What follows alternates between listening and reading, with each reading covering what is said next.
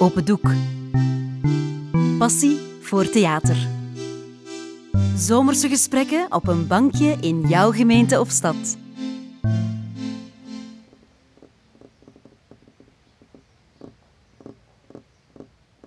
Hanne kijkt dromerig voor zich uit. Afgeleid tikt ze met haar vingers een klein ritme op het bankje. Ze wou haar middagpauze gebruiken om te luisteren naar een podcast. Eventjes maar. Maar haar aandacht verslapte bij iedere zin.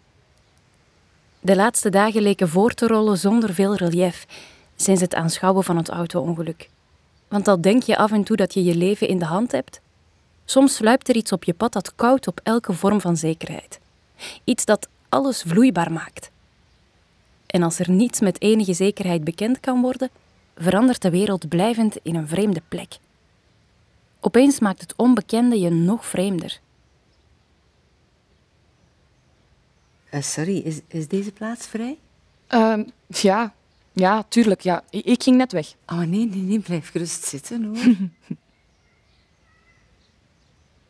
oh, wat is dat? Wat, wat heb jij daar? Oh, ja, ik, ik werk voor het Instituut voor Sterrenkunde aan de overkant.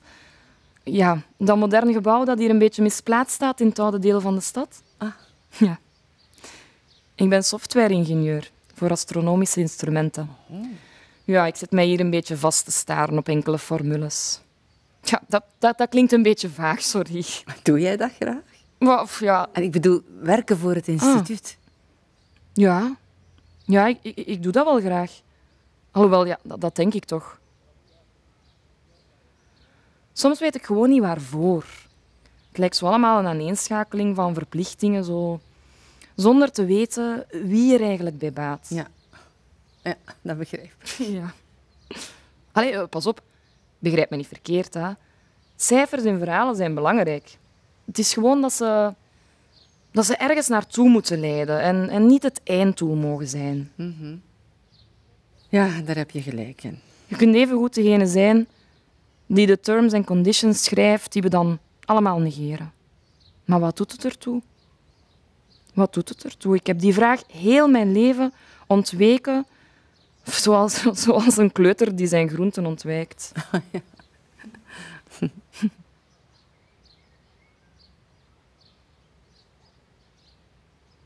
Ik weet niet of dat u wel eens een accident van dichtbij hebt gezien. Ik hoop voor u van niet. Nee. Ik heb het enkele dagen geleden meegemaakt. Een man werd gegrepen door een auto en met zo'n 70 km per uur weggeslingerd. Hij was, hij was op slag dood. Recht voor mijn neus. Het was, het was tergend tragisch. Dat is, dat is de enige manier waarop ik u die rotervaring kan beschrijven. Het is een van die menselijke grenzen waar dat je maar enkele keren in je leven op stuit. Die, die vage grens tussen leven en dood.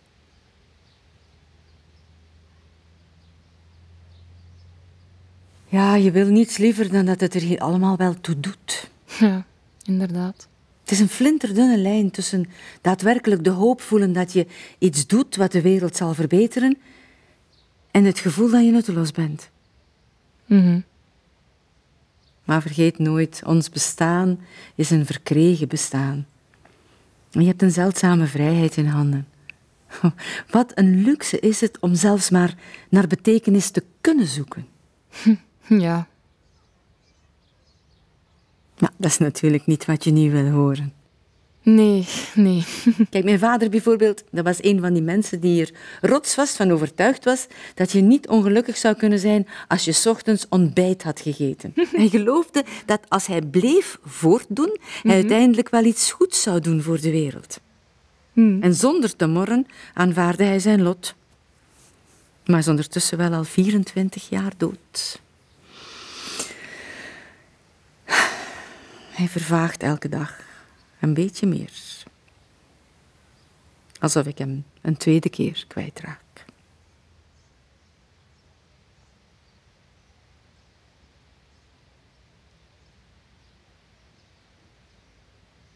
Mijn vader is echt net hetzelfde. Ja? Echt.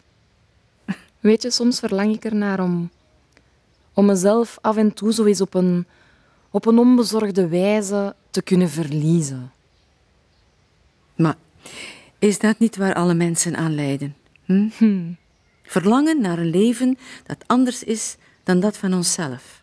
Ja, ja, ja je, hebt, je hebt gelijk. Kijk, jij bent programmeur. Mhm. Heb jij je nooit afgevraagd dat het zinloze van de wereld geen bug is, maar eerder een kenmerk van ons bestaan? Ja, ja dat, is, dat is een goede vraag. Zeggen mensen dat meestal niet als het antwoord niet weten? Ja, ja, ik denk het. Misschien hoort het er ook gewoon bij, zoals zoveel ongelukken in het universum. Ken jij het gedachte-experiment? De kamer van Mary. De kamer van Mary. Nee. Pff, nee, ik denk het niet. Dat gaat zo. Hm? Mary weet theoretisch alles over kleuren. Ja. Want als wetenschapper is het haar levenswerk. Ze is gespecialiseerd in de neurofysiologie en ze, ze vergaart alle mogelijke fysieke, theoretische informatie die er maar te verkrijgen is over kleuren. Ja, oké. Maar Mary is een achromaat.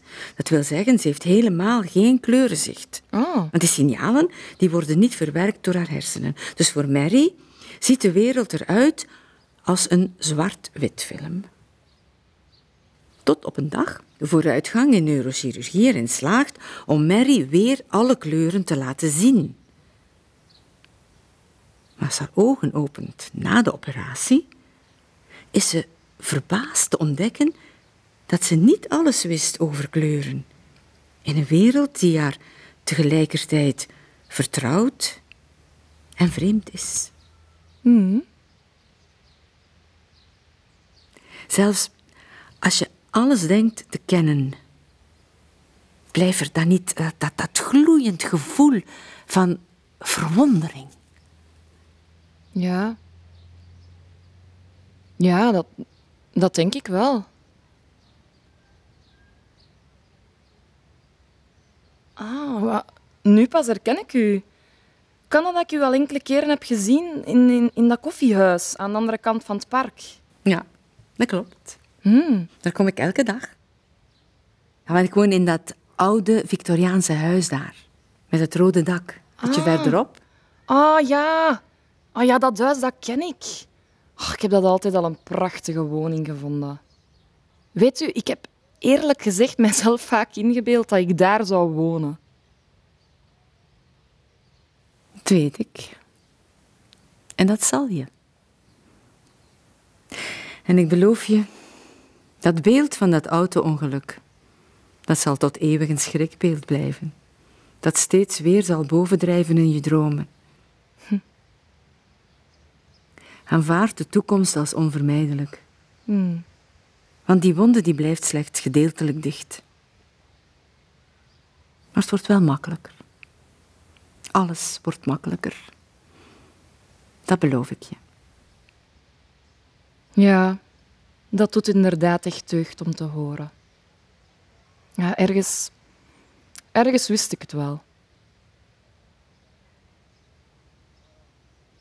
De vrouw werpt Hanne een glimlach toe. Eentje die doorbreekt zoals zonlicht op een winterdag. Alsof ze deel uitmaken van een stilzwijgend verbond dat verder gaat dan gewoon overleven. Sterk genoeg om tot hun dood te duren. Niet meer beperkt door het uitgangspunt van één leven. En gun jezelf af en toe kleine afwijkingen. er is weinig wat zoveel rust brengt als gelukkig zijn met jezelf.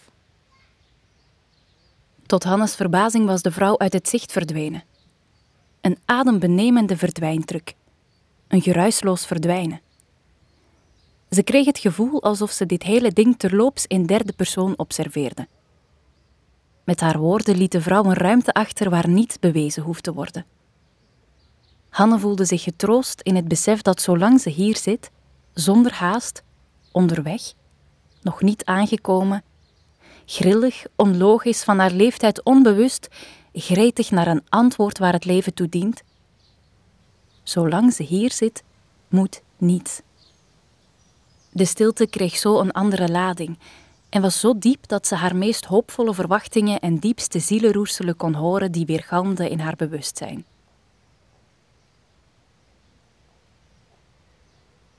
De bladeren van de eikenboom reuzelden verder in de zachte wind. Is prachtig. En de stilte? Als je goed genoeg luistert, zegt de stilte precies wat je moet horen. Soms zijn het de stillere delen die het leven echt speciaal maken. En wat zouden wij, oneindig interpreterende en zoekende wezens, al eens niet anders mogen dan zitten op een bankje met een gloeiend gevoel van verwondering? Al is het maar voor eventjes.